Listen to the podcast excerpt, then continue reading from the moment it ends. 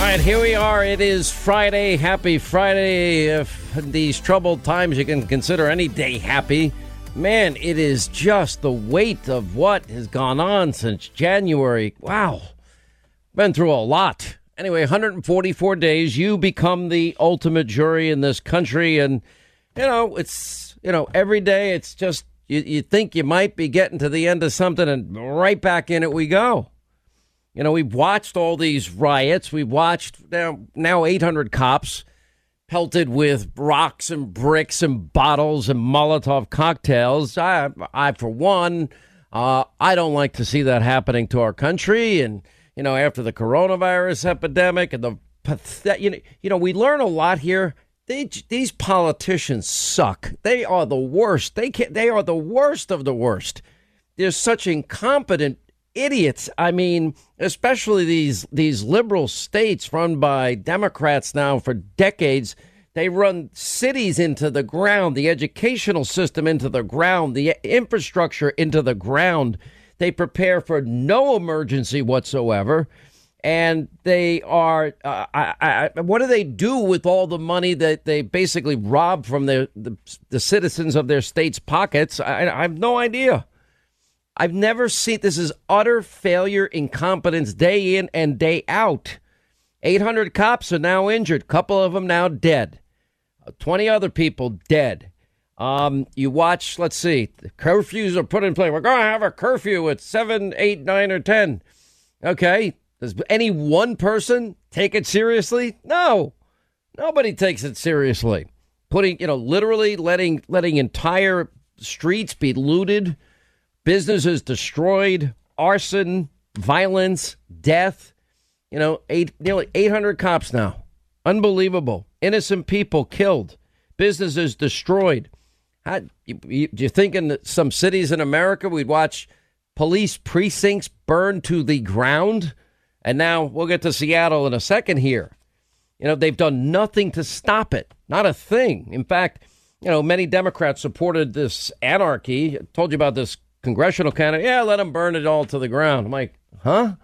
Okay. A week ago, they had they had snipers on the roof. What the hell you got snipers on the roof for in a peaceful march? Even if people loot, so what? Burn it to the ground, if, you know, if that's what it's going to take to fix our nation. I know people want me to say that, but I'm just saying.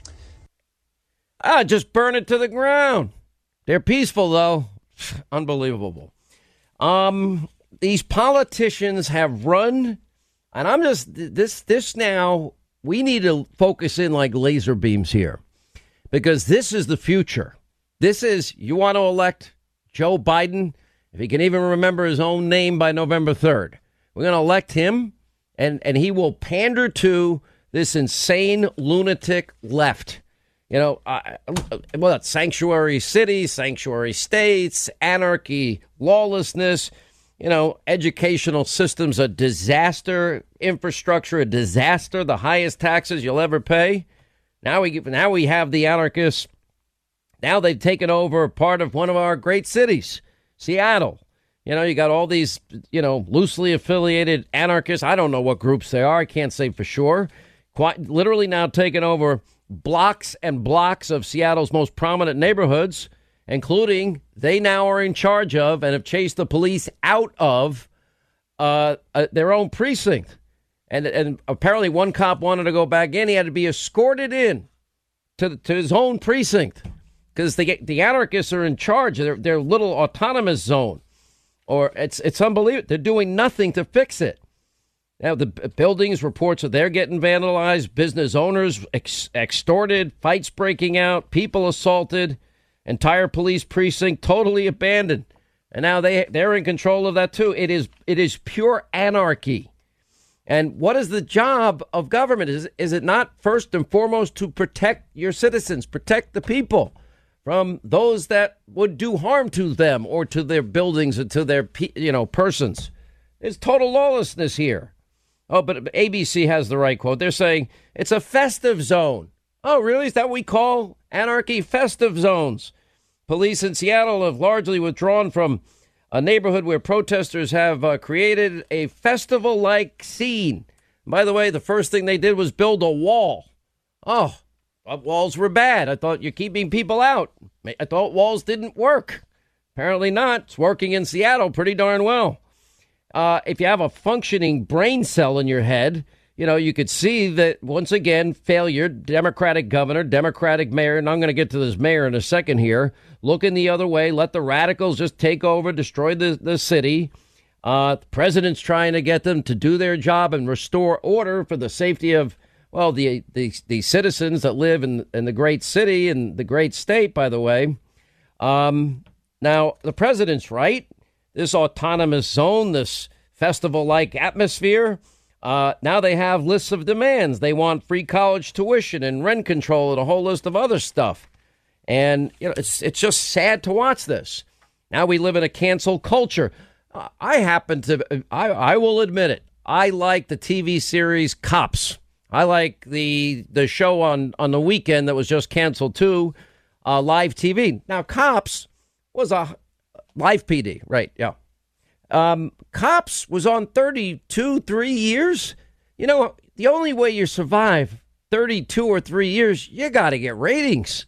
And I think, as I've been saying and advocating for now, by the way, um, is cams on cam, body cams and cams in their in their patrol cars. You know, let let's protect the people and keep the cops honest. That's one way to help. Now we're going to shut down what all all police movies, all police TV shows. Now I actually think for pe- for the public to view it, and obviously they want to watch it.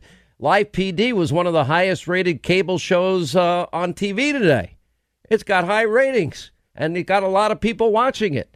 Cops survived 32 years. Why? Because people liked the show. But no, we're going to can't. We can't have movies or we can't have police shows that show the police. Well, maybe we get an education watching the police. We learn how hard their job is. We learn how professional so many of them are. We get to understand their interactions with crazy people that are amongst us. Some of them now, well, have their autonomous zone uh, in Seattle. You know, oh, I mean, there's so much madness out there. You have a Massachusetts college apologizing to Black Lives Matter for letting police use the restroom. University president promises it will never happen again.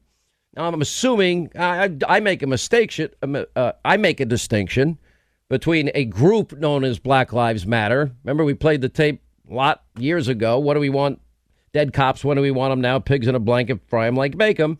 But I don't think the peaceful protesters that say they're Black Lives Matter are affiliated with the group. I make a distinction. But I think they're apologizing to the group that did say these things. That's how I read it. Anyway, Liberal College of Massachusetts, you know, they apologized for providing assistance to the police by letting them use the bathroom. Wow. Okay. And you have the genius, Governor Cuomo, along with Governor Murphy, along with Governor Wolf, uh, along with Governor, let's see, shut down Whitmer and socially distance, don't cut your lawn, but I can go out and protest with no social distancing, Whitmer. Uh, you know, the ones that put the COVID 19 patients in nursing homes when the nursing home said, we don't, we can't, we can't handle this. Well, now he signed an executive order. He does great with his executive orders. That was the mandate to nursing homes, long term care facilities take on COVID patients. Forget about the thousands of empty hospital beds that Donald Trump built and manned and provided every ventilator, all the PPE equipment you'd ever need. He says, no, you don't reform. You're not getting any additional state funds, period. Okay, then you got and Comrade. This is not about a press release that's going to solve it. The way we really solve this is we say to every police agency in this state, I believe it should happen in the nation, sit down at the table with the local community, address these issues, get to the root of these issues, get a plan, pass that plan by your local government, and if you don't, you're not going to get any additional state funds, period.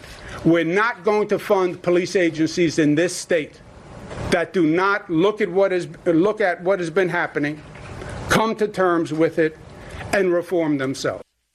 He speaks with such authority during one of his, I mean, just incompetence, stupidity ignorance, you know, uh, you know, we get all these symbol, all the symbolism in the world. Well, we'll take a knee for eight minutes, 46 seconds. Okay. They haven't done a darn thing to help uh, or solve any problems. Taking a knee, okay, if you are in Congress and you've been there 50 years, what, what responsibility do you have in all of this? They didn't do anything to fix it. Oh, and then the, the Seattle mayor, this is a doozy, defending the Capitol Hill Autonomous Zone as patriotic. Patriotic, in her remarks, patriotic, and said that Donald Trump's threat to send in federal forces to crack down was unconstitutional and illegal. Uh, unfortunately, she doesn't know what the hell she's talking about because that's wrong. It's called the Insurrection Act, 1807. Now, I hope we don't get to that. I would urge only under the worst circumstances. Uh, oh, and then Governor Inslee, another Democrat, uh, in a press conference. Oh, I didn't. I wasn't aware that a six-block area of Seattle had been taken over by anarchists, despite the fact that the group had forced the police to abandon their precinct. By the way, it's all peaceful in the autonomous zone. And these protesters, a group that is calling themselves uh, Chaz, Capitol Hill Autonomous Zone, uh, that have done this, uh, they have their crazy demands abolish the police, close prisons, hire African American doctors for black patients, give free college and housing to everyone. If you give in to our demands, we will we might leave our festive autonomy zone, autonomous zone. New York Times, they seem to be in love with them too. Toilet Paper Times. Free speech, freedom of police is how the uh, New York Toilet Paper Times described the zone in their article. But they're the same idiots that said, Who says it's not safe to travel to China after the president's travel ban? Wonder if anyone took that advice. Uh, no police, extortion of private business. That, that's what's really going on. And Seattle police chief leaving uh, the precinct, that wasn't my decision. Uh, you think any cop would ever do that? that wants to do their job and maintain peace and protect people and serve people and maintain order? I tend to doubt it. Anyway, so the Seattle mayor, uh, you know, police chief says, making, I didn't make the call to abandon the precinct. Nope. The mayor, police chief, deny making that call. The Seattle police chief says rapes, robberies, all sorts of violent acts have been occurring in the area, and we're not able to get to help people. That's what they're saying. And the Seattle mayor wants to fight Donald Trump, wants to tell a story about domestic terrorists who have a radical agenda. It's not true. This is a festive zone. Anyway, the autonomous zone already has its first incidents of self appointed police violence. Okay, that happened as well. And it gets worse from here. What did I tell you the other news of the day? It's, I, I mean, it's one shocking headline, one shocking detail after another. Okay, that's what happens. You want to know what you want to know what a, a Biden uh, presidency would be? Just look at New York, New Jersey, Illinois, and California, and let's just implement that nationally because that's what you're going to get. Exactly, because he'll be giving in to the radical base that now controls the Democratic Party. Nancy Pelosi isn't Speaker, she's Speaker in name only. The squad, Congresswoman Ocasio Cortez, she's the real Speaker. Let's be honest here. You know, to her credit. I mean, it's like uh, uh, she's been able to do something pretty amazing. That's get the Democrats to actually admit that they're radical leftist, socialist, statists. All right, as we uh, roll along this Friday, 800 941 Sean, you want to be a part of this extravaganza, but um, tensions now actually in the autonomous festive zone um, are very high. Speakers are arguing what to do next. They don't even know. Uh, there's no appetite by either the mayor, the governor, to to bring any order to the the city of Seattle uh, and take back control and protect businesses and protect the homes there, and maybe even take control once again of the police department. Media, oh, they're trying to. They're just trying to under, un, you know. Can you imagine if this was any group that was considered a conservative group, right wing radicals? Uh, do you think that they would spin it like ABC is a festive zone? I don't think so. Uh, Univision, they, they, they hides the mayhem at Seattle's uh, uh, from viewers, uh, which is pretty amazing. You have a reporter in fake news CNN saying how peaceful it is. Okay. One of the uh, protesters crashes and shot and tried to organize people to interrupt the report. Whoopsie daisy and sort of like the cameramen all getting caught without their their masks on while these you know these phony stand-up non-journalists People have to be wearing masks. They're not wearing masks. Somebody takes a picture. Well, your own cameraman's not wearing a mask. They're such hypocrites. You know, World News Tonight, ABC didn't bat an eye when they announced that demonstrations now seizing a six block area outside a police station, creating what they're calling a police free zone. And their correspondent on the ground did all he could to downplay it. The so called autonomous zone now complete with barricades, meaning a wall, a clinic, and free food. Okay, and he, as he was, you know, the only network to admit the zone even existed. They didn't do that on CBS or fake news, you know, NBC conspiracy news. Anyway, quick break, right back. More of the details of the madness straight ahead. You know, the forgotten men and women, wasn't that the theme of the 2016 election? Pre coronavirus, where were we? We had record low unemployment for African Americans, Hispanic Americans, Asian Americans, women in the workplace, youth unemployment, African American youth unemployment. We they were off not only in all their coronavirus modeling and all their predictions and all their confusion and basically all the experts were confounded. The only thing they got right is yeah, the elderly are the most susceptible. But that's the, very what the one very thing that they didn't do in New York, New Jersey, Pennsylvania, and Michigan protect the older people, the most vulnerable. Um, and I'm I'm I'm saying all of this is they get every single solitary thing wrong. They were off by 11, 11 million jobs, predicting a 9 million job loss, and we got 2.5 million gain. That is the best news out of any of this because the country's dying to reopen.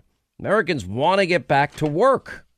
You know what what what is at stake in this election? By the way, we we have this beautiful Father's Day uh, special first edition um, box set of my new book, which is coming out soon, and I'm really excited about it. And because I'm laying out everything that this election is about. It's live free or die, America and the world on the brink. That's not hyperbole. In Latin, I put in live free or America dies. But I go into very very specific details. Okay, what was the vision of our founders and our framers? What, what did they rely on? What was the philosophy? We have a very deep, in depth, you know, discussion into all of these things. A republic, if you can keep it, is it a monarchy or is it a republic? Asked of Dr. Franklin.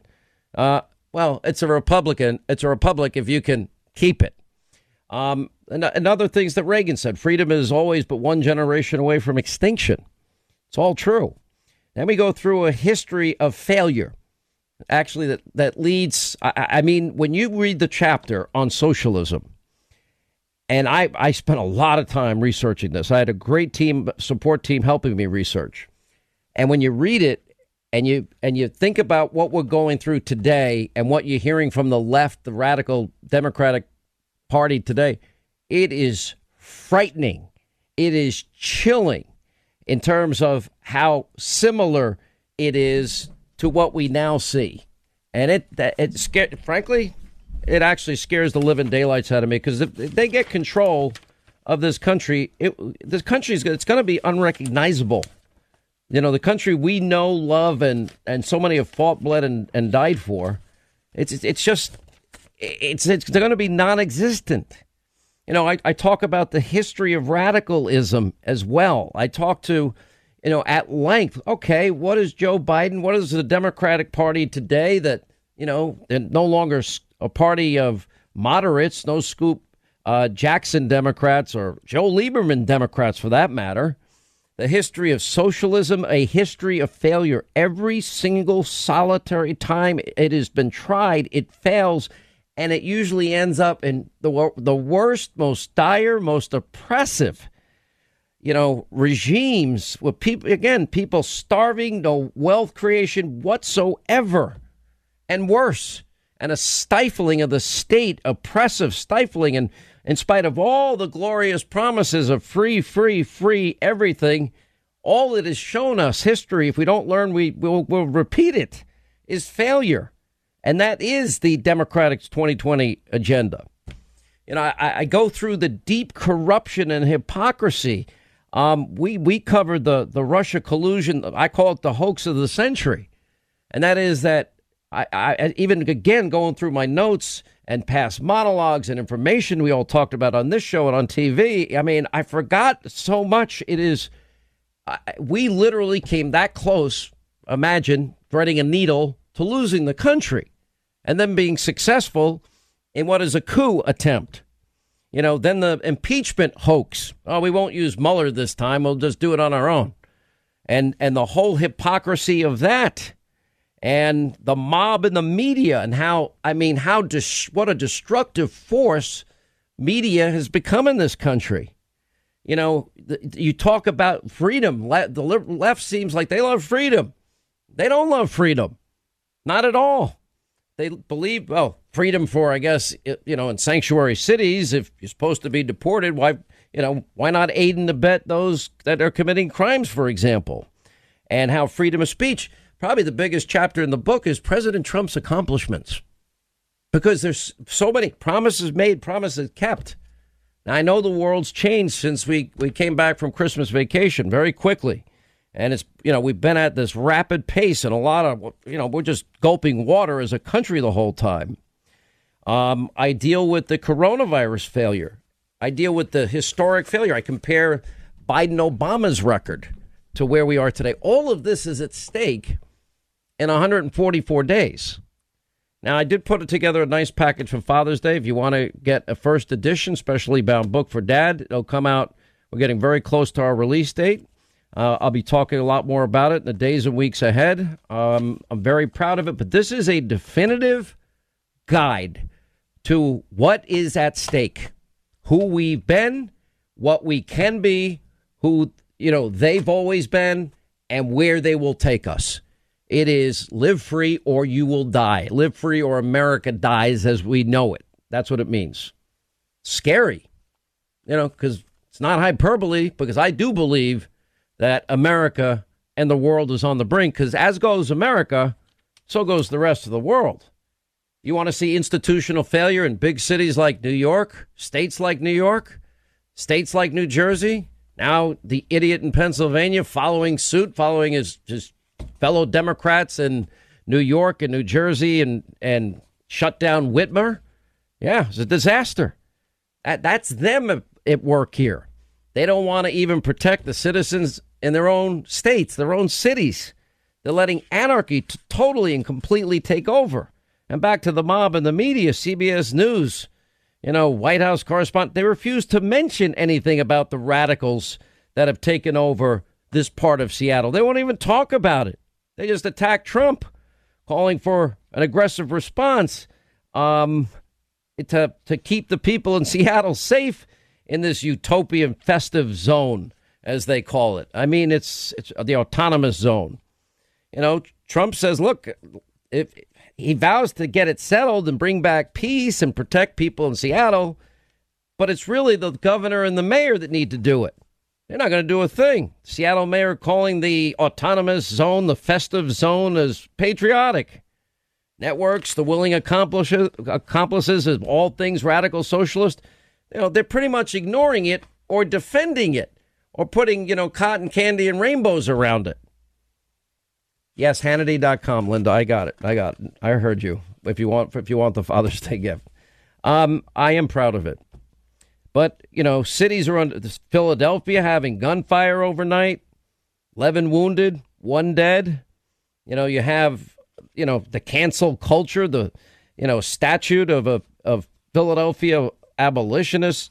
That's gone. But what's interesting to me about, all right, they want to get rid of all the monuments, et cetera. Cuomo is out there defending the Christopher Columbus statue in New York City and, Okay, so now uh, I've talked at length about the history of the Democratic Party and Republican Party, the party of Lincoln, the party of the Emancipation Proclamation. That's that's the Republican Party. Uh, if you remember uh, the Democratic Party, yeah, they were the party of segregation, the Southern Manifesto. And um, you know, by the way, uh, that was about the document. They were resisting the Supreme Court landmark decision about uh, Brown versus Board of Education and the ruling in segregation in schools. Oh, and by the way, Joe Biden had one position then about that, and he has one position today. It's the exact opposite.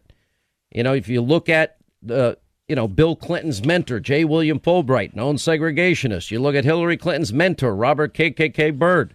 It's going to be interesting to see because there's a lot of statues, a lot of streets in West Virginia and D.C. honoring the former Klansmen that they all seem to like, including Biden. It took Lyndon Johnson's support from Republicans to get the Civil Rights Act of 64 passed, the Voting Rights Act passed in 65, and Southern Democrats tried to stop these pieces of legislation from being passed. And for months, and, uh, you know, we actually have real vote tallies in all of this. You know, if you look at it, for example, 112 Democrats in Congress voted against the Civil Rights Act. And then for the Voting Rights Act, 78 Democrats voted against it.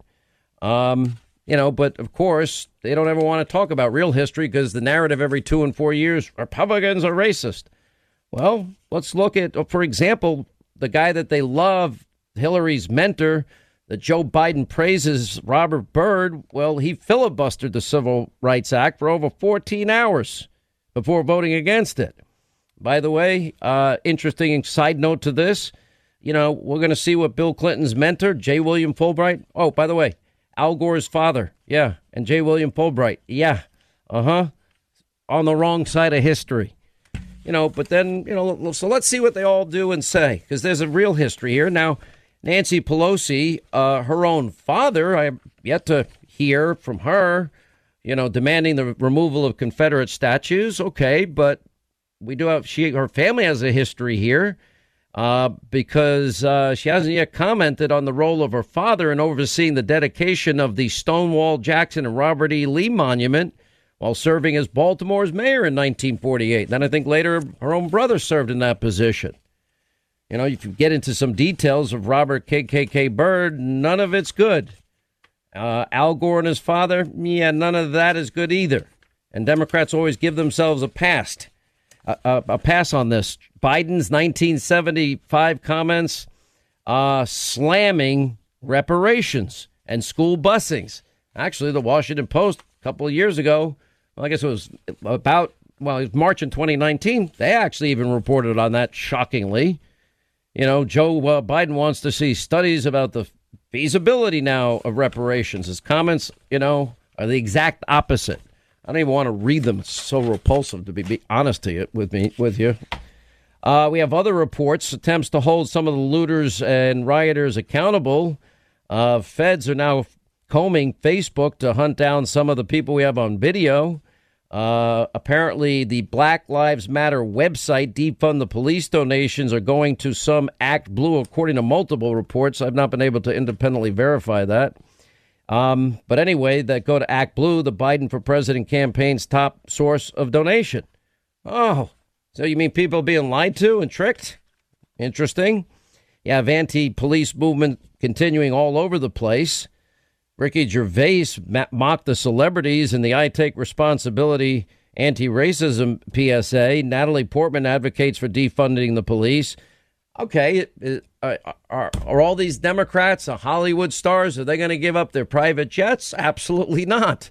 But they'll lecture us about driving an SUV or a caravan. Uh, are they going to give up their armed protection? I tend to doubt it. Nancy Pelosi going to do it? Joe Biden going to do it? Uh, any of these liberal governors, they're going to do it. I have Comrade de Blasio once in the TV studio, and I'm like, uh, those four guys over there are policemen. They have guns on them. Does every New Yorker, should every New Yorker have the ability to also have a weapon inside their home? We went back and forth for like 20 minutes. They have a right to be safe, guaranteed right to be safe. I didn't ask if you have a guaranteed right to be safe. I did. Do they have a right to defend themselves the way you defend yourself?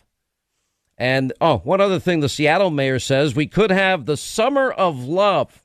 It's more like a block party. I forgot all about that part. I meant to get to that earlier. And the mayor also saying it's not terrorism, this is patriotism. This is a festive environment. Now the president's saying if we have to go in, we'll go in. Okay. Well, why don't why doesn't the governor why don't other people do their job? By the way, new poll shows African Americans oppose defunding police by double digit margin. Two polls released today, overwhelming majority of the American people oppose these stupid plans of defunding the police. ABC poll 57% of African Americans support defunding the, the police. Okay, but um, Other polls are showing other things. Self described liberals support defunding the police by a 13 point margin. Okay, who are you going to call? My favorite question now. Schumer sides with the defund the police nut jobs in a Senate showdown.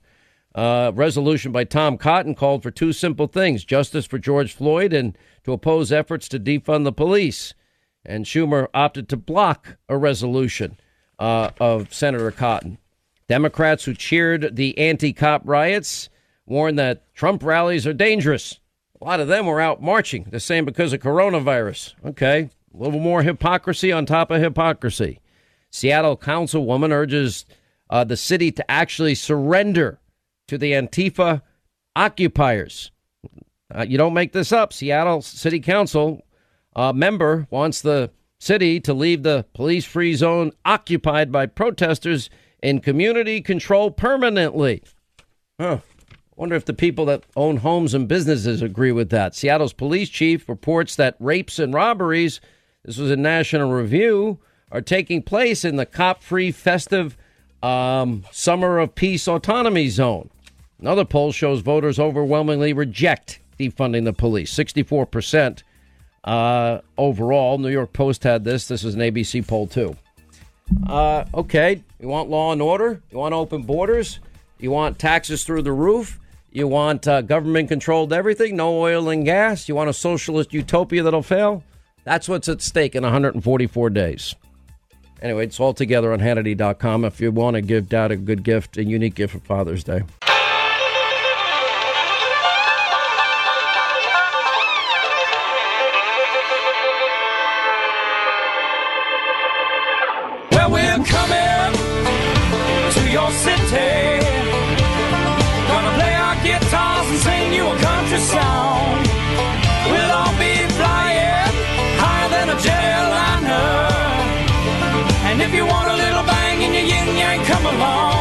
People say all the time, oh, we got to get the vice president out of the basement. He's fine in the basement.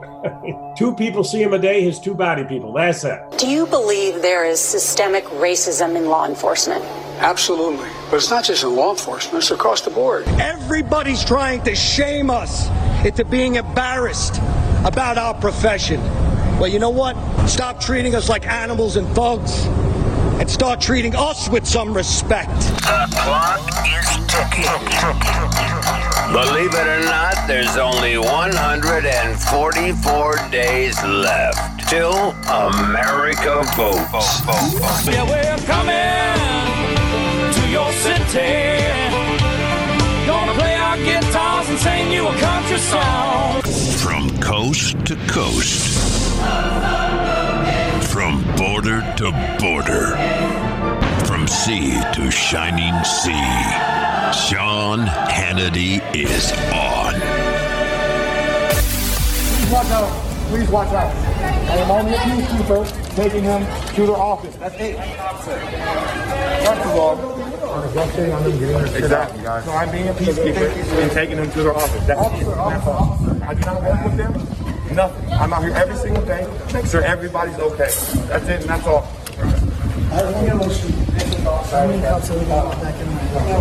We're not. It's not a matter of how many cops are in here. We're not worried about police. We have these streets already. We have these streets. We're not worried about police, bro. I'm worried about police. You see, I'm black, bro. I'm not worried about police. My guy, I got a fucking I'm not around to the chest. I'm not the baton, my guy. I'm black. I'm black. I'm black. I'm not scared of these police. Okay? As many police go in there, who gives a we're here to change things. So when we talk to them and get our together, that's when the we're gonna get done. Not worrying about when the police coming here. And that's it, that's all. Yeah, follow us. We, you know what the thing is? You have hijacked it. You have taken the meaning away. We're not gonna- you don't- know, you cannot portray the what image you and make like. the image because of that- this is you. What you like, go for it. Don't try to shut the black community out. I'm black. I'm black No, myself. but, but you got to follow. You're not black. You are not black. Um, she said I'm not black. What am I? The thing about it is, the Who bickering, the bickering and This back what and forth. when people come What kind of change do you get from bickering and back and forth? Matter of fact, let me take this my ass Look, what kind of bickering, what kind of change do you get from bickering back and forth? We can all, check this out. I'm not done talking, boy.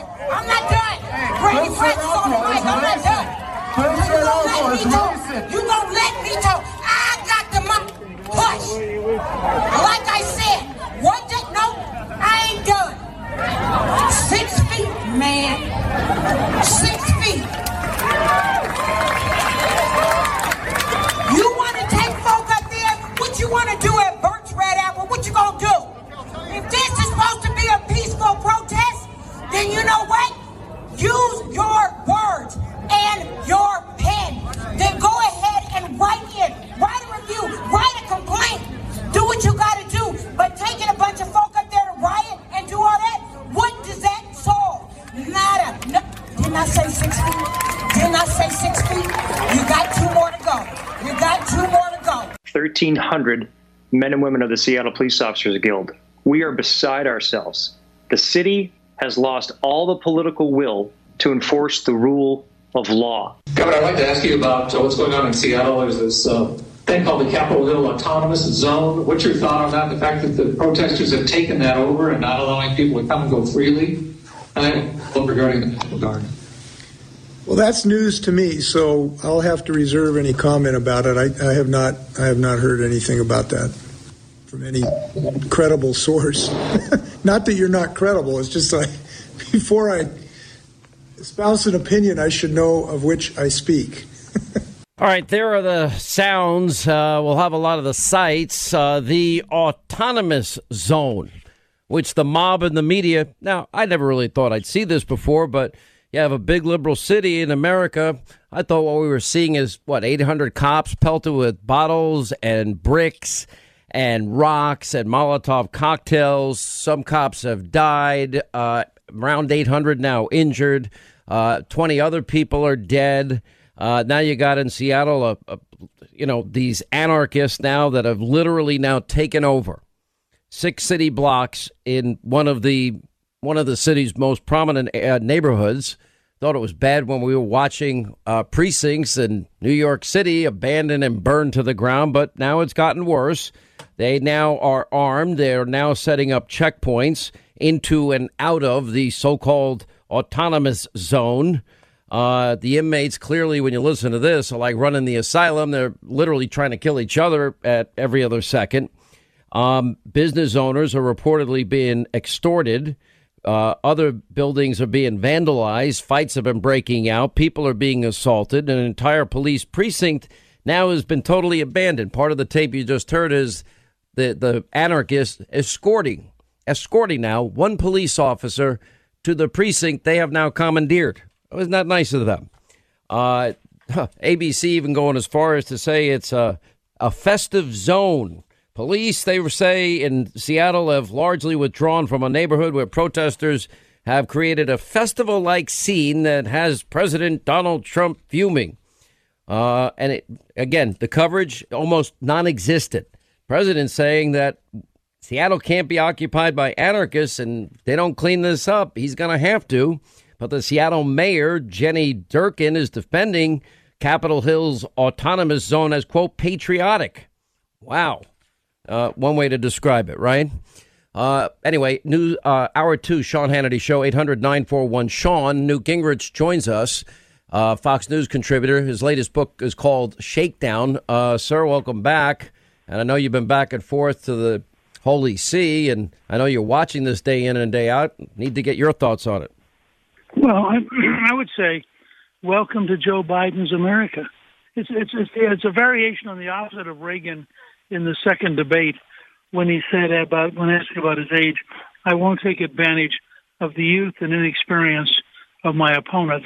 And Mondale broke up laughing. As you remember, Chris and I did a movie about Reagan and had this great scene where you can see in Mondale's eyes he knows by what Reagan just said that the election's over because it was so cut through everything. So I would say the opposite here. To watch Joe Biden is to be embarrassed, to feel sad for him and his family, to wonder why they're putting him through it. But what's happening in Seattle is the natural outcome And my newsletter today at, at Gingrich 360 was about Biden, Schumer, and Pelosi, because I think we need to think of it as a team. And, and they would change America so radically in the first year that we would no longer be the country you and I grew up in, which of course is what they want. well, you're seeing in Seattle, and by the way, Abraham Lincoln would have understood this and said, this is an act of secession. These people have taken over a neighborhood, put up signs that say you are leaving the United States. Now, how can the mayor and the governor tolerate this? I mean, you can't. I mean, if, if it's no longer the United States, then whose laws apply? Who is protected? Because remember, if there is no law, the most vicious, the most violent, the strongest dominate and exploit the weakest and the poorest and the most helpless. And that's what you're going to see in Seattle. It's not going to be a summer of love, to quote the mayor of Seattle. It's going to be a nightmare. Let me ask you about what is now caught fire among many Democratic governors and mayors and, and politicians and people in D.C. about this whole defund the police. To me, it's a very simple question, Mr. Speaker. It's okay, who are you going to call at midnight uh, when you're alone in your home with your kids and uh, somebody's trying to break in and do harm to your family? Who are you going to call? Oh, well, first of all, of course, you had this idiotic Democrat uh, city council president in Minneapolis who said worrying about rape is an example of white privilege, which she said actually on CNN. But, uh, but I'm going to go a step further. I, I have a very simple test. I would say to anybody who talks to me about defunding the police, fine. Nancy Pelosi should give up her security. Chuck Schumer should give up his security. Every Hollywood star should give up their security. Every governor should give up their security. You want to walk in and spend the next couple of years with no security? Now talk to me about defunding the police. But don't tell me we're going to protect the aristocratic, privileged, wealthy because they have their own police. But we're going to rip away police for people who are poor, who have no power, who can't protect themselves. And that's what we're getting. You think Nancy Pelosi is going to step out without police? I don't think so. You think Schumer is going to come back to New York with no police? I don't think so.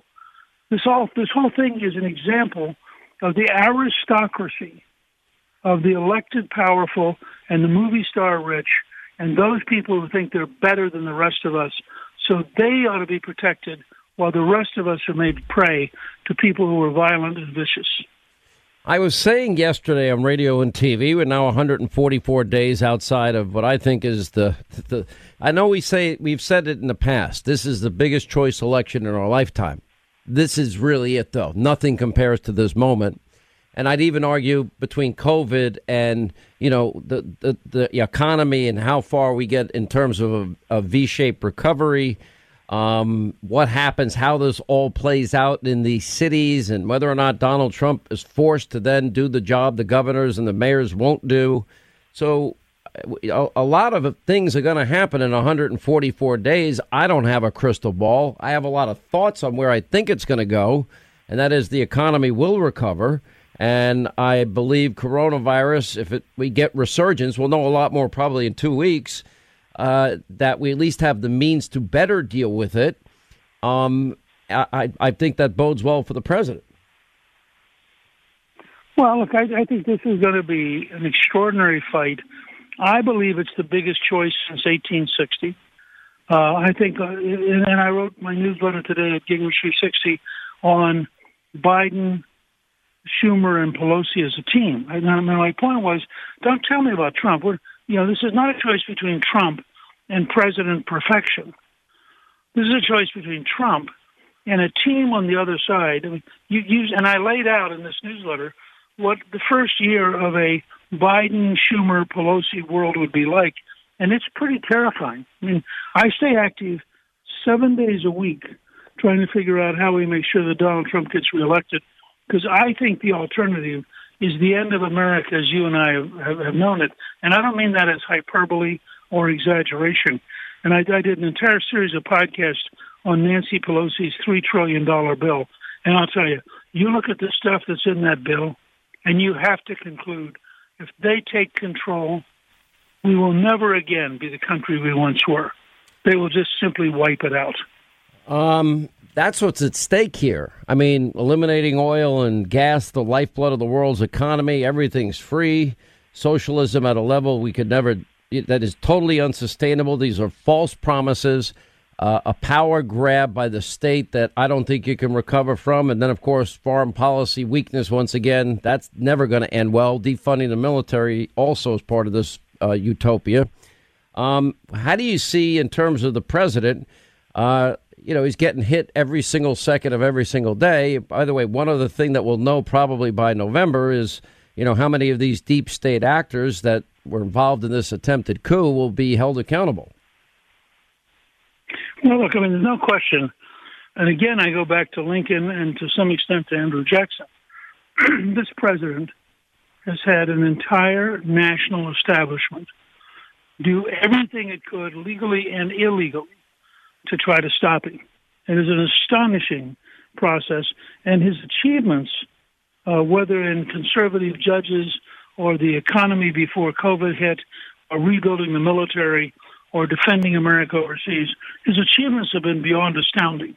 Um, and I think it's very important to understand that despite the left wing media's overwhelming hostility, that Trump is truly a, already a historic figure. But uh, here's here's what I think it's going to come down to. there will be a moment, probably in August, when the campaign will suddenly become real. In August of 1948, Harry Truman, running for re-election, was nine points behind Tom Dewey, and in fact, he was so far behind that by the end of September, Gallup quit taking polls, and they were all shocked when when Truman won on election day. But he won by telling the truth and hammering away at the Republican Congress and at Dewey. And I believe if you start thinking, you say the average American, what kind of country do you think Biden, Schumer, and Pelosi will create? I think you'll find even people who say they're never Trumpers are not going to say they're never Americans. And I All think right. they will not be able to vote for that future. Let's go through a little history here. Robert KKK Byrd, former Senate Majority Leader, all these years, all the Democrats that uh, praise him. Uh, oh, so many monuments all over the place honoring the former Klansman. Let's roll tape, take you down memory lane. There are white. I've seen a lot of white in my time. I'm going to use that word. You mean he was the head of the Democratic Party? Oh, let's see what the uh, the Democrats that want all the monuments down. Let's see what they have to say about this. He was a Senate icon. He was a party leader. He was an elder statesman. And he was my friend. We know there are things he said and things he did that he came to regret. I remember talking about that the first time I visited with him. He said, There are things I regretted in my youth. You may, you may know that. And I said, None of us are absent some regrets, Senator. Today, our country has lost a true American original, my friend and mentor, Robert C. Byrd. Senator Byrd was a man of surpassing eloquence and nobility. There are white. I've seen a lot of white in my time. I admired his tireless advocacy for his West Virginia constituents, his fierce defense of the Constitution and the traditions of the Senate, and his passion for a government that improves the lives of the people it serves. There are white. I've seen a lot of white in my time. They mentioned that he once had a fleeting association with a Ku Klux Klan, and what does that mean? I'll tell you what it means. He was a country boy from the hills and hollows of West Virginia. He was trying to get elected. As Secretary of State, I continued to rely on his advice and counsel. Robert C. Byrd led by the power of his example, and he made all of us who had the honor of serving as his colleagues better public servants and better citizens. Robert C. Byrd left such a legacy. Although I and my colleagues behind me revere the Senate, uh, Robert C. Byrd elevated the Senate, who was the embodiment of his state. If there's ever a senator who, in fact, reflected his state, it was Robert C. Byrd. Every time I sat with a leader, I never called Senator Byrd, Senator. I always called him leader. He was devoted to all of you like few senators in the 37 years I was there, 36 plus years I was there, that I have ever, ever known. He was fiercely devoted, as you've all heard, to his principles. Even once he became power, he always spoke truth to power, standing up for the people he proudly was part of. The senator made a very moving and eloquent speech as a son of the Confederacy,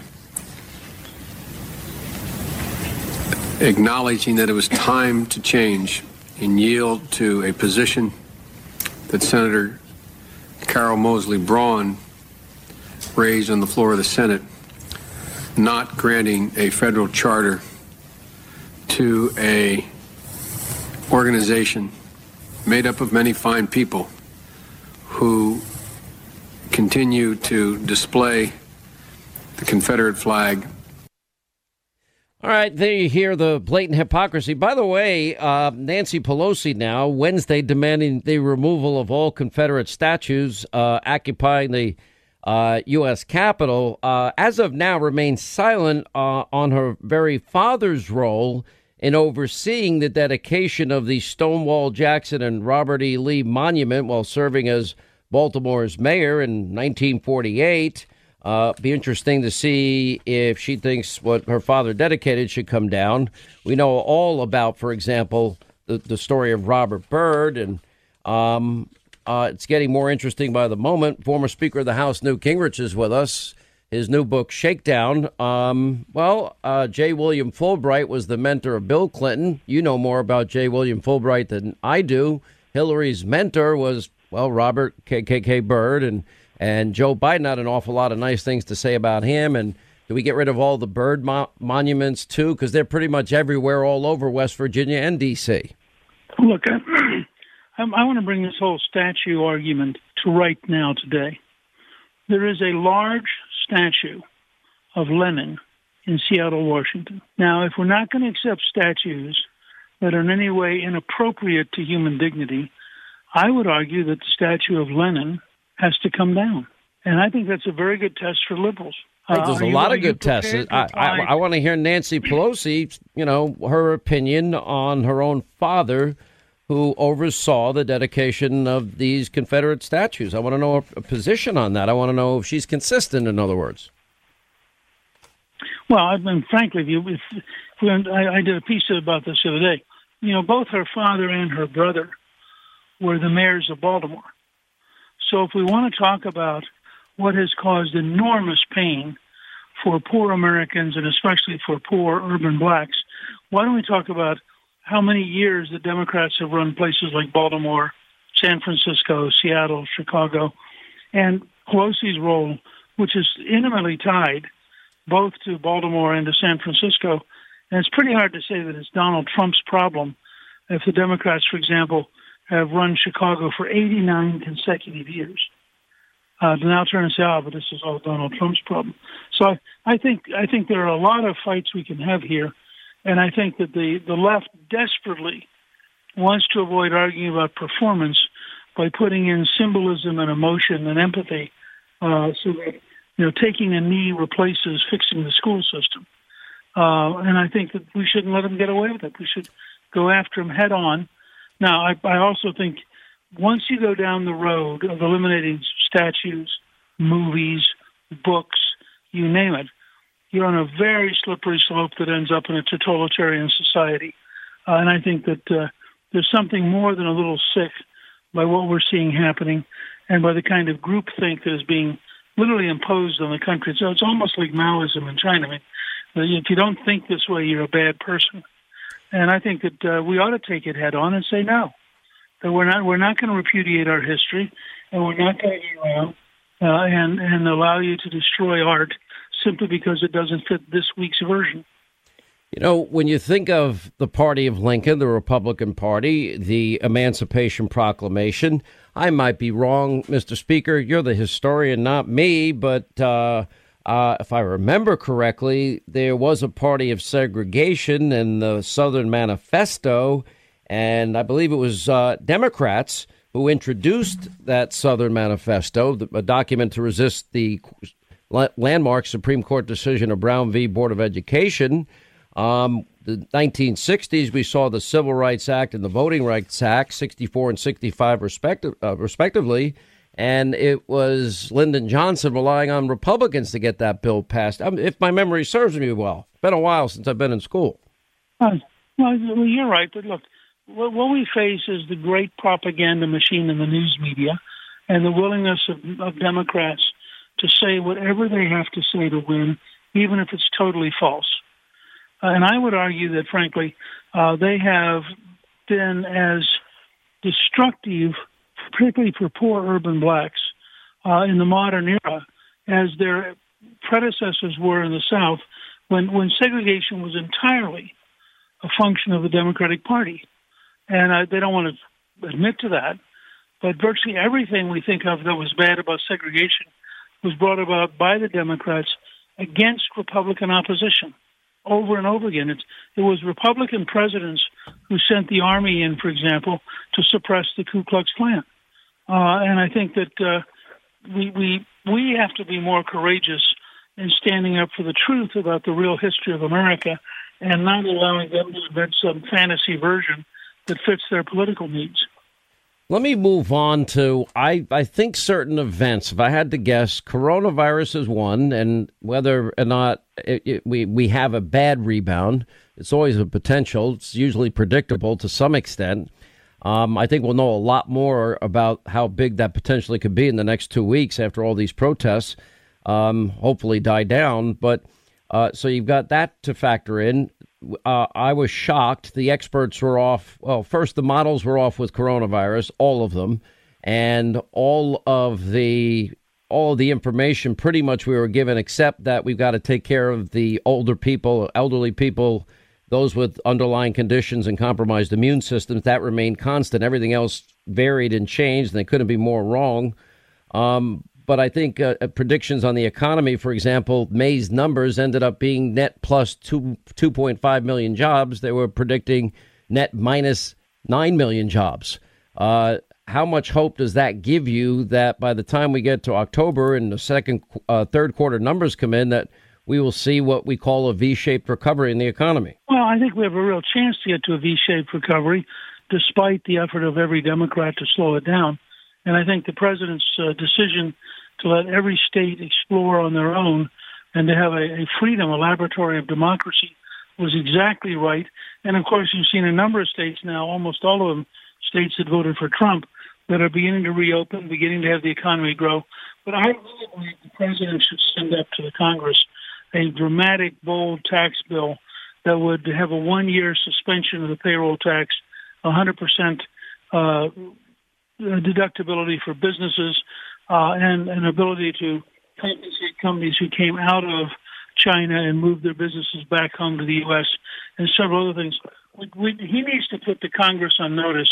We need to keep the momentum up, not relax, not rest, but continue to push towards economic growth. And, and let Nancy Pelosi explain to the country why she won't move a tax. You know, a payroll tax cut would be very, very popular, and people would understand that it actually allows working Americans to keep more of their own money. It allows small businesses to keep more of their own money, and a one-year holiday on the on the that tax would have enormous positive impact on the economy. I don't think the president can relax. He's he has to get up every morning and think about what am I doing today to keep this economy growing, because the news media and the Democratic governors and the Democrats in Congress are going to do everything they can to keep Americans unemployed so that they can defeat Trump. I mean, defeating Trump's their goal in life, and they don't mind how many Americans they hurt to try to get there. So he's got to be very tough minded and very focused on getting this economy growing. All right, quick break. We'll come back more with uh, former Speaker of the House Newt Gingrich on the other side, then Project Veritas's James O'Keefe, his next installment of his undercover work on Antifa. Right, as we continue with former Speaker of the House Newt Gingrich's new book out, by the way, uh, Shakedown. So let me ask this: um, Terry McAuliffe, pretty revealing. I'm fine with, with Joe in his basement bunker. No, let him stay in the basement bunker. He only sees two people a day. I'm like, is that that's a, that's a whole new uh, model and paradigm being developed right before our eyes on how to inspire people to vote for you. Stay in your bunker. Only see two people a day. I'm Democrats are fine with that. Well, you know they have a real problem. In the end, You think? Yeah. sooner or later. Well, I mean, in, in the end, sooner or later, he is going to come out in the open. And if he's had no practice, no preparation, and what we've seen so far is is frankly painful. I, I watched the uh, Biden on the View when they tried to coach him into how to apologize for you know sexual advances, and it was so painful. Every time he opens his mouth, it's painful. Why do you think, though? I mean, I think it's a fair question. They asked it about Reagan. You referred to this earlier in 1984 after didn't have a good first debate against Walter Mondale, and you know, does he have the mental alertness, the the stamina, the strength, the the mental acumen to take on the hardest job in the world? And you know, you're right. He won it with that one. I'm not going to let my opponent's youth and inexperience be a, an issue in this campaign. Game over. It was a great moment of history. But the question is, you know, I don't think Biden's capable of that moment, in my humble opinion. But they know everybody's acting in the media and Democratic Party like there's nothing wrong. The only reason Terry McAuliffe got No, caught I- is because he didn't know he was being Well, on. taped. You know, I, I'll tell you, I, I don't. I've thought about this a lot. I don't know how Trump can debate him because I think it could be such an overmatch that people could end up feeling so sorry for Biden. Uh, not that that would necessarily vote for him, but I mean, I think it's almost unfair or inappropriate to put him back out in public. All right, Mr. Speaker, you, you've been more than generous with your time. His new book, by the way, Shakedown, it's on Hannity.com, Amazon.com. I'd say bookstores everywhere, but I don't know if bookstores by you might be open or not. Uh, Mr. Speaker, always appreciate you uh, being with us. In- great insight. When we come back, News Roundup, Information Overload Hour, James O'Keefe, his next undercover installment with Project Veritas on Antifa tactics and uh, uh, where they're getting some of their money from. Straight ahead. The whole goal of this, right, is to get out there and do dangerous things as safely as possible. How violent is Antifa or RCA in particular? Practice things like an eye gouge. It takes very little uh, pressure to injure someone's eyes. They do not hesitate to either push back or incite some kind of violence. In our classes and in our meetings, when, before we do uh, any sort of demonstration or black bloc, you know, we talk about weapons detail and what we carry and what we should have. What is black bloc? Well, this is black bloc right now. The term is used to uh, a tactic in which individuals conceal their identity to look uniform so, so that no one can be identified in an act of a crime. With RCA, it seems much more structured, almost like a company or like a business. So, you know, I feel like there is some type of outside funding influence or resources being used. Consider like destroying your enemy, not like delivering a really awesome right hand, right eye, left eye blow. You know, um, it's not boxing, it's not kickboxing. It's like destroying your enemy. We did apply for a grant from Soros at one point, a long time ago, when I was doing more um, um, abortion rights and defending clinics. We actually did get a, a, a grant from them around, um, we started a thing called the National Day of Appreciation for Abortion Providers. Contributing money is a look, we are not going to reach millions without millions. That's just a, that's just straight up. We are not going to do it. We need millions of dollars to reach millions of people. If you can get a meeting with um, either one of those, um, Sunsara Taylor or Andy Z, you would be like, it would be, it would be a, a very important experience in your life. We're trying to meet with Tom Steyer. That's and and what? Uh... Um, right now, I don't know if we took the meeting today. We're meeting with his main his main advisor on impeachment. And they kind of I don't know who that is. It's somebody. That's kind of a big deal. I mean, that's We're meeting. We've been talking to his assistant. He was going to. He first said he was going to meet. Then he got busy. He made the announcement. Tom Steyer's been retweeting some of our stuff.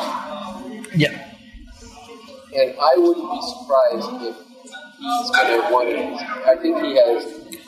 This is only me speaking based on reading newspapers from New York. I think he has political ambitions Well, yeah, I mean, that, there's always been the rumor he's going to run, run for governor. that he may actually want to not be directly connected. So the idea is you step to the side, grab the person, and then slam them down. Okay? That's one way. So here's the other the other way. Hey, come on, choke me. You step. You grab his. or you just solidly elbow. He will let go. When I first infiltrated them, I was a little worried. They uh, were definitely learning tactics that were not in uh, for defense. It was definitely for offense. Uh, on the front, they would say on their website that these were defensive classes, but all the tactics they used were offensive. Uh, their goals are the like abolition of uh, the state to uh, shut down prisons, abolish the ICE, the police force, and the United States government. Oh, abolishing the government. Now we know what Antifa is. Uh, we're going to say it's self defense, but it's really offensive uh, that they're going to be involved in. Uh, that a series now. I guess it's now the third or fourth part of the series. It's hard to keep up. Uh, James O'Keefe and Project Veritas. He's the founder of Project Veritas. Their undercover work infiltrating the group Antifa, uh, stealth, underground, extremely paranoid. Uh, and Antifa describing, you know, fight training, body slamming, and hit them in the beep, and you know, saying they want to abolish the U.S. government. James O'Keefe is back with us. Uh, why don't you just sum up because we'll show this new video uh, tonight, but you know, explain the whole thing here. Sean. Um, so basically, we've released the uh, last installment yesterday. Uh, this is a national organizer for Refuse Fascism, a man named Andy Z, and another woman named T. Stern, both of them leadership for this Antifa like group, uh, Refuse Fascism. And they're talking about how they get their money. Uh, this is a direct quote. Quote, we actually did get a grant from Soros. George Soros. They also say that they've been working with and meeting with a man named Tom Steyer, who's a billionaire from California, and they claim that Steyer does not want to be, uh, quote, directly connected.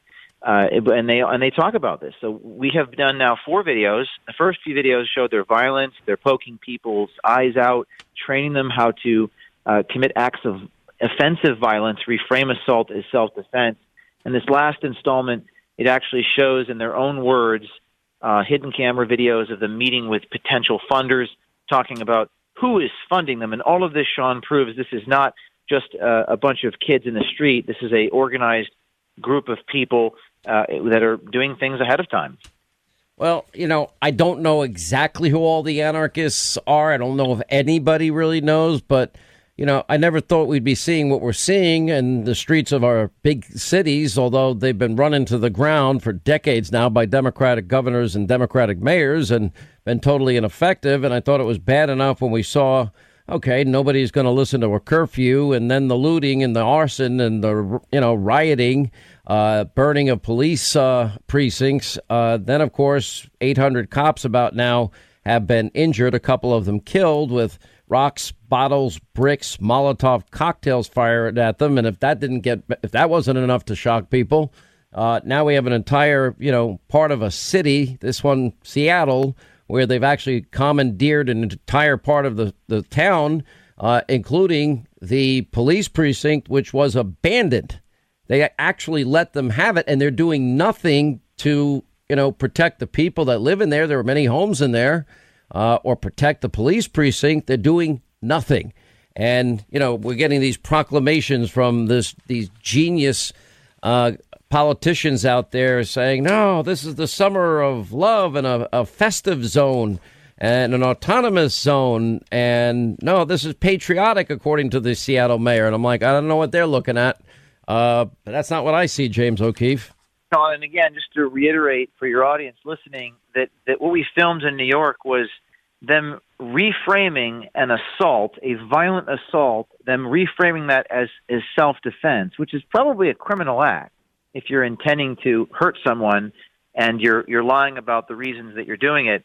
But this is the first time anyone has ever infiltrated Antifa. The recording that you played just now was one of the brave undercover journalists for Project Veritas talking about how he was scared for his life. If something went wrong, he got found out that he could get hurt. And also, one of the first times you've ever seen any of these donors' names mentioned. They mention Soros, they mention Steyer, they say they're meeting with his staff. They say that he's making potential donations Do you- indirectly. do- so we don't have any confirmation of that, though. I mean, do you believe them? Did you find that they Well, were just the really opening up? Their, their confirmation is their lips moving and them saying the Yeah. words that we got a grant from Soros. This is their words, not mine. This is a woman named T. Stern, head of the Atlanta chapter of Refuse Fascism, uh, confirming this is according to her that, that that this is the sort of people that they work with, and and and, and Andy Z lists 10,000, 50,000 checks that they get from donors to fund this activity. The media claims they're not even a group. They claim they're not even a group, and and they're meeting with billionaires to fund. What do we know about this? Because this is important. They, what again? Different cities apparently have different. They're apparently all under a banner of Antifa, but they have different names in different cities. Um, loosely bonded together, or do you believe that really is far more centralized than anybody knows? can only report the facts of what we've uncovered, which is that they have a national organizer, that they meet with moneyed uh, financial people, uh, that they have trainings, right? You've seen this is all the stuff you've seen in the tapes. They have PowerPoint presentations in, in Portland, Oregon, where they teach you how to gouge out eyes. They have martial arts training, which you and I talked about earlier this week, where they reframe an assault as self defense and teach you how to really hurt somebody. Uh, so I, again, it's just is it organized? It's self evident uh, based upon the fact that they have trainings, have leadership, have donors. And in fact, plan all this disruption. In fact, this man Andy Z uh, tells our undercover reporter while Tom Steyer might not be directly connected, you have all these cities, and at a certain point, this quote dominates the national news. It's a very disruptive force.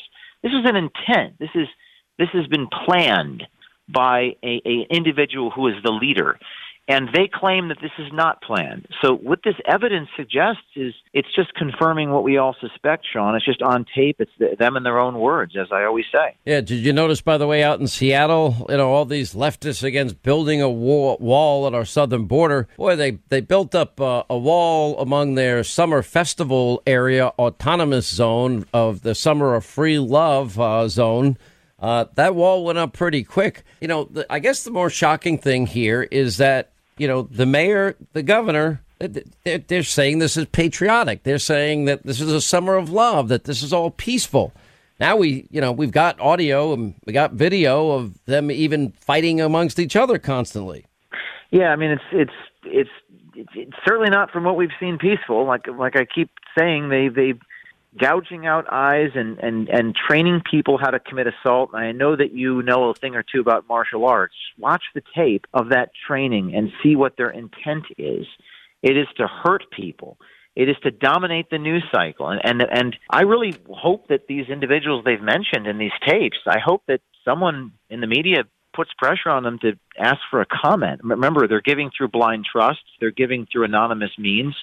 So if the lead organizers are saying names about who's funding them, someone should ask those people questions. I know Tom Steyer ran for president, so I know he's he's got political ambitions, and and that's what uh, Andy Z says. But they met with his people. They met with his uh, people to talk about these activities. And, and so, the question is, what did he know, and when did he know it? Well, I think those are all good questions. Um, okay, so this is the last installment on this. Will you give us a preview of coming attractions? Because I know James O'Keefe Yes. well. I've known you since the first video you released.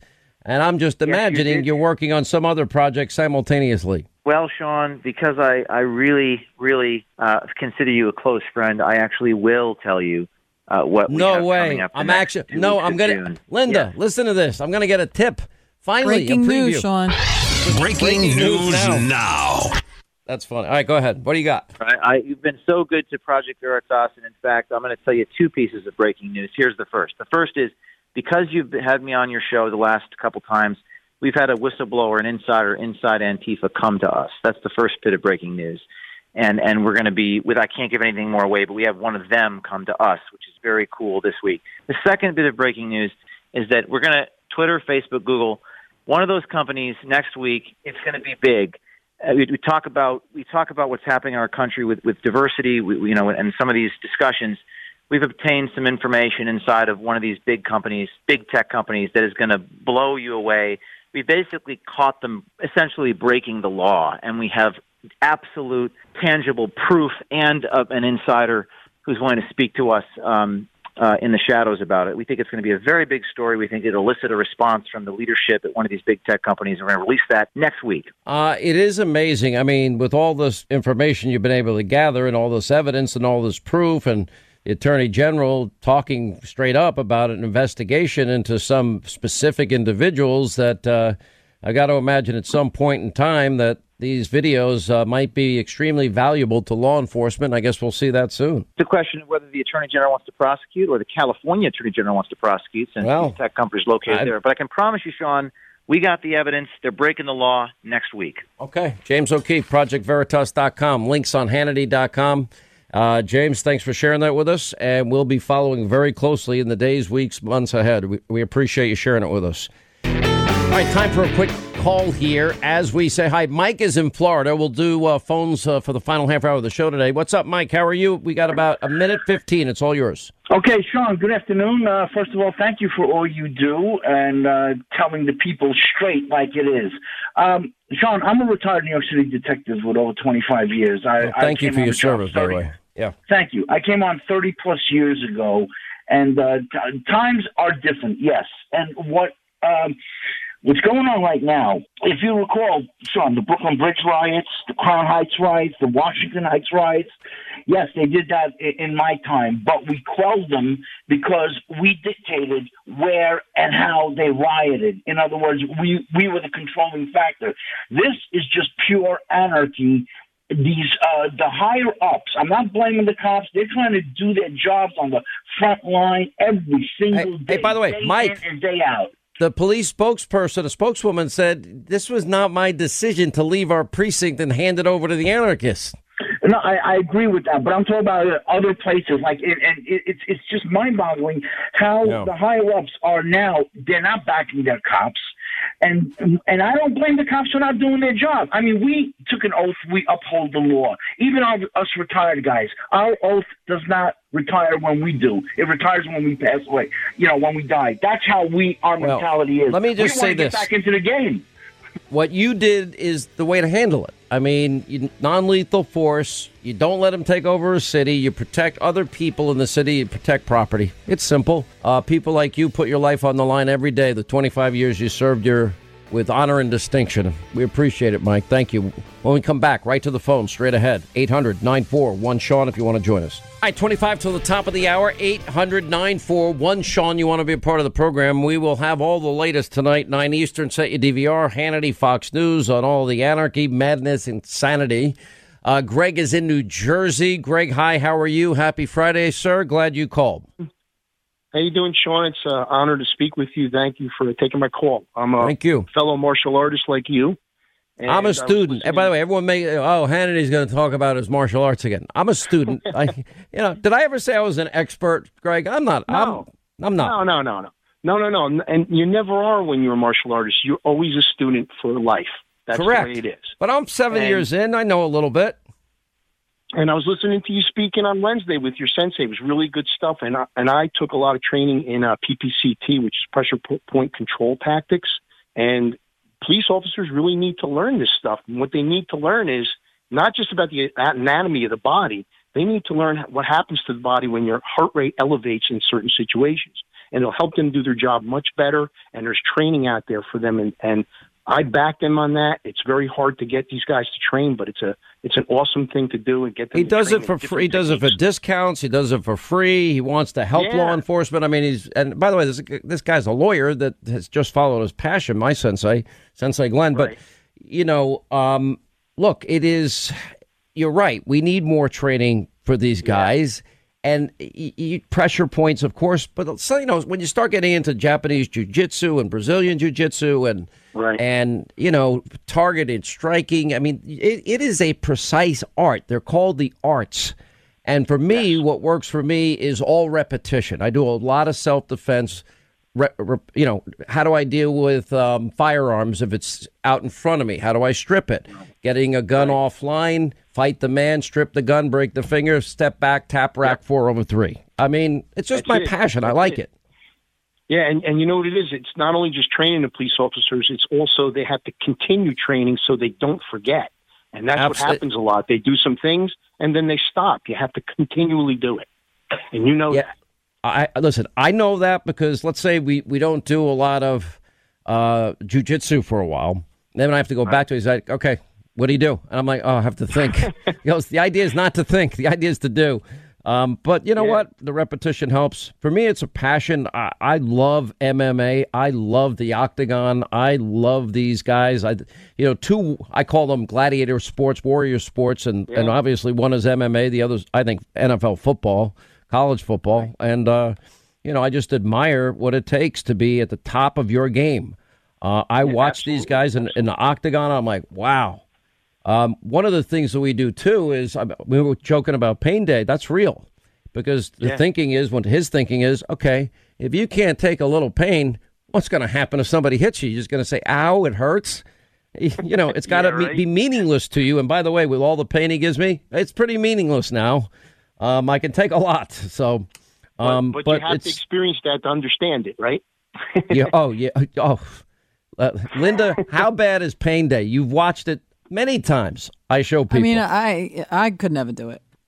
T- oh well. yeah, you could. Okay. Come on, Linda. Hey, yeah, sure you could. she, no, uh, No, no, I she's like right. The, I do my biking. I do my biking. Yeah, she my does the free weights. Peloton. I She do does my the Peloton I'm bike. perfectly content to not get hit.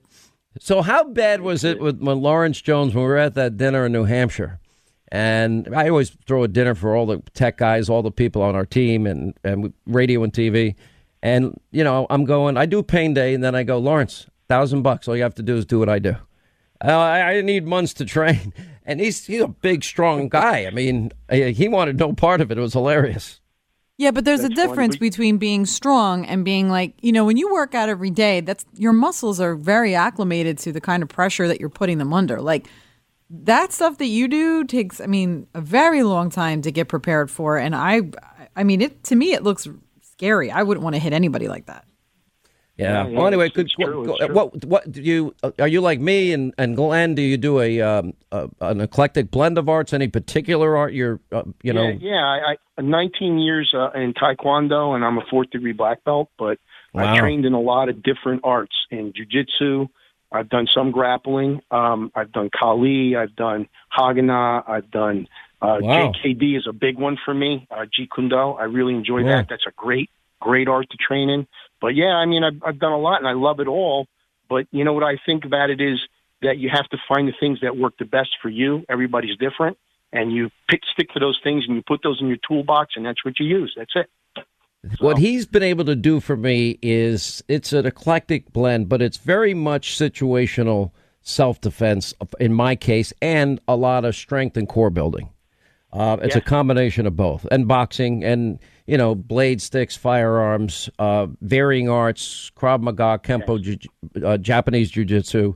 Um, and you know, I just like it. It's a passion. Um, I nowhere am near your class of of martial artists, but I have nothing Oh but respect. no, no! no Don't say that. Don't say that, my friend. Nah, oos, oos. mar- that's the two things I learned that were most important in martial arts was humility. Yeah, it's true. You you you you'll never stop being a student. You bow You know in. We we Oh, we- we that's it. bow in, and you know this. You look at you know your training partners, your sensei. You bow in. You put your open hand. You put your fist in your hand. If you're using any type of weapon, if you're doing weapon work, you turn it backwards, upside down, and show that you are showing respect. That we're not there to hurt each other, and but we're here to train and do business. But, All right, thanks, Greg. two, two most important things: self control and that. Oh. So that's it. oh, all I get is, are you going to listen to me? Back off. You back off backwards. You do this.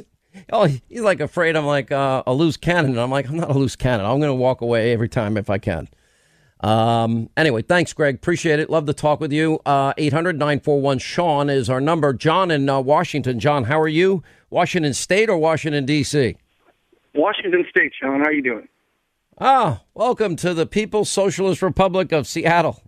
Oh no, I don't live near there. I live on the east side where people have common sense. Uh, good. Are you- well, how do you feel about a portion of your state now being taken over by the anarchists? Well, number one, it shouldn't happen. Back in '92, I was with the LAPD during the riots. And quick anecdotal story was we knew what was going on, but you had a fight between the chief of police then, Gates, and the mayor. And when it started at Florence and Normandie, my partner and I, Sammy Kong, mm-hmm. saw what was going on, and we decided, hey, if we go there, we might have to shoot two or three people, but it'll stop there.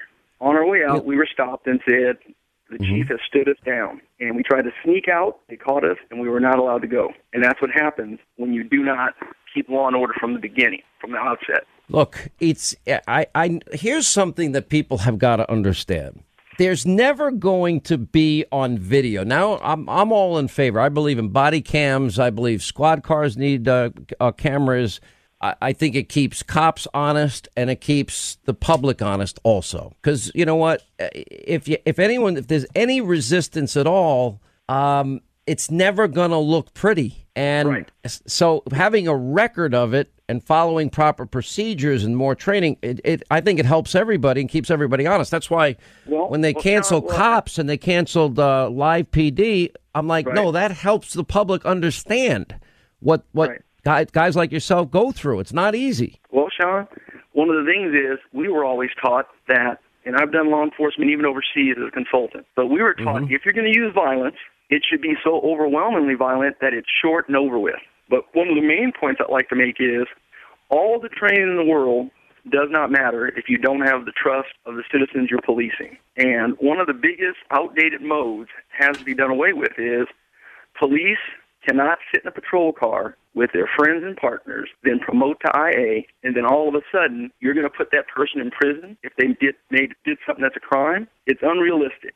What needs to happen is you can't even use outside agencies, the FBI. All of them are part of the law enforcement system. You need service trained people. We have so many good detectives that are retired sitting around that if you put them together and we're able to let the citizens of that community work side by side with those service trained advocates, then what happens is now they get to learn how tough the job is, and the police officers who are under investigation have somebody that understands their language, understands the situation you go through. That's why on some of your shows I've heard people talk about community uh, boards to review police action. If you have no concept of how to read a police department manual, what shall or should not means, then it's like sending somebody who does fishing to your studio to do your sound mixing. Know, It, it, it doesn't it's work. it's and people have to remember one other thing here, and this is critical. They have to remember that even if it's just a routine traffic stop, that the cop never knows what's on the other side, ever. They, their adrenaline is pumping. They, they they don't know, and we've seen horrible situations evolve, even on a on a simple traffic stop. But you know, I always say the ninety nine percent. They, you know, most people I know, John, that go into your profession, um, and s- that you go to protect and you go to serve, and the ninety nine percent are so dedicated, and you know, but I'll look at it this way: you have two percent of the population that, based upon criminal science, two percent are going to be killers and, and thieves. Two percent are going to be your troublemakers. If you think, for whatever reason, we could we could keep two percent out of the police department, it's unrealistic. And so I propose, and I'll keep proposing that until citizens are trained and law enforcement officers are trained to interact. I was trained as a, a little boy by my parents to have respect for the police and that if something happens, you say yes, sir, no, sir, and then you take it up with the supervisor afterwards. You don't escalate aggression. Police need to be held to a higher standard. On a traffic stop, if your adrenaline's pumping, then you need more training because the only time my adrenaline pumps is when I know there's a threat. Other than that, you are nice to everybody, but always have a plan to take them down. You smile. I got it. It's listen. It's hard to do. I mean, you know, look at these New York City cops getting doused with waters. Their car, their car patrol cars. It's just sad. I'm going to move on, John. But listen, people like you make our cities, our streets safer, more secure for all of us. You're a rock star. Many thanks to you and, and all the brave men and women that do protect and serve every day, and they do it with honor and distinction. Thank you. Uh, all right, uh, let's say hi to Adam in Minneapolis. What's up, Adam? How are you? Hi, Sean. Uh, pleasure to speak with you. We don't say the word Minneapolis anymore here. We say land of my pillows. And uh, I love Mike Lindell, but man, I tell you, I thought I could talk a lot. He can talk. It circles around me. I love the guy. He's such a good guy. Yes, absolutely. Well, hey, uh, the reason for my call is every day we get a body count and the number of shootings in Chicago. Terrible. And I have I have an idea for President Trump. Uh, land Marine One in White Sox baseball park and meet with the black leaders in that area and become the first president to really attempt to solve that particular problem on the southwest side of Chicago. I think the Democrats would lose their minds and Trump would become a superhero with the majority of the black population. I think uh, it's going to be very interesting because obviously the president announced yesterday, after meeting with a lot of key people, that there is a reform package that he's working on, but he wants it to be meaningful. You know, none of this, you know, people kneeling for eight minutes and 46 seconds. Uh, that doesn't make up for, you know, the 50 years they've been in the House or the Senate doing nothing. Um, you know, all the talk that that Chicago, for example, has gotten over the years, decades of Democratic rule, and they haven't fixed their their their crime, their violence uh, problem in their neighborhoods. And you're right. I, I, think I'm the only one on television to ever scroll the names of everybody. Uh, and this is going back a ways during Obama's time as president. And, you know, all the people shot. Their names. You've never heard them all the people shot and killed. We scrolled their names. You've never heard of them, and it's like year in and year out, nobody does anything. And and well, you know uh, now, he, but but here's the problem too. Your governor or the governor in Illinois, he wants nothing to do with Donald Trump coming in and helping uh, the the state out, even when there's unrest going on. I mean, it's it's insane.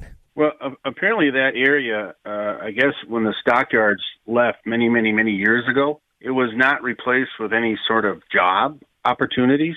And obviously, Donald Trump is very effective at doing that, you know, uh, i.e., the economy. But uh, I think that would go uh, a long way in addition to what he's already done. To heck with the governor, to heck with the mayor. Just land that uh, Marine One, meet with the black leaders and say, you know what, let's try to let's try to figure a way that everyone doesn't have to kill each other mm-hmm. and uh, and take the first step. I mean, the optics of uh, Marine One flying into Chicago. I think it's a good idea. Airport. No, I so, like it. Please, but you know, look, please. I something has to be done. I mean, it's hard when the states are fighting against the president, begging them to take the help he's offering. And by the way, you know, as a matter of process and law, they have to ask for the help unless the president, you know, relies on the 1807 Insurrection Act.